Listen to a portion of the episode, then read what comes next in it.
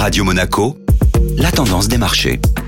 Et la tendance des marchés avec Société Générale Private Banking. Bonjour Laura Guial. Bonjour Benjamin. Des espoirs de paix reflétés sur les marchés. Hier, les marchés européens ont progressé dans l'espoir d'une avancée dans les pourparlers entre l'Ukraine et la Russie et d'un potentiel cessez-le-feu. L'indice parisien CAC 40 a atteint les 6800 points en séance, un niveau d'avant-guerre, lui a clôturé en gain de plus de 3%. Dans ce contexte, l'or, considéré comme un actif refuge, a accusé un repli bref sous les 1900 dollars l'once en séance. Le secteur automobile a enregistré la meilleure performance de l'indice européen stock 600 sur la journée avec un gain de 5,8%. Et du côté des valeurs Évidemment, l'automobile se démarque. Forestia a progressé de 17,25%. L'équipementier Plastic Omnium a pris 11,63%. Le groupe a annoncé de nouveaux investissements dans le domaine de la mobilité électrique. Le titre Thales en très forte hausse depuis le début de l'année compte tenu de la guerre Russie-Ukraine continue de subir des prises de bénéfices. Le groupe de défense perd des 3% sur la séance d'hier.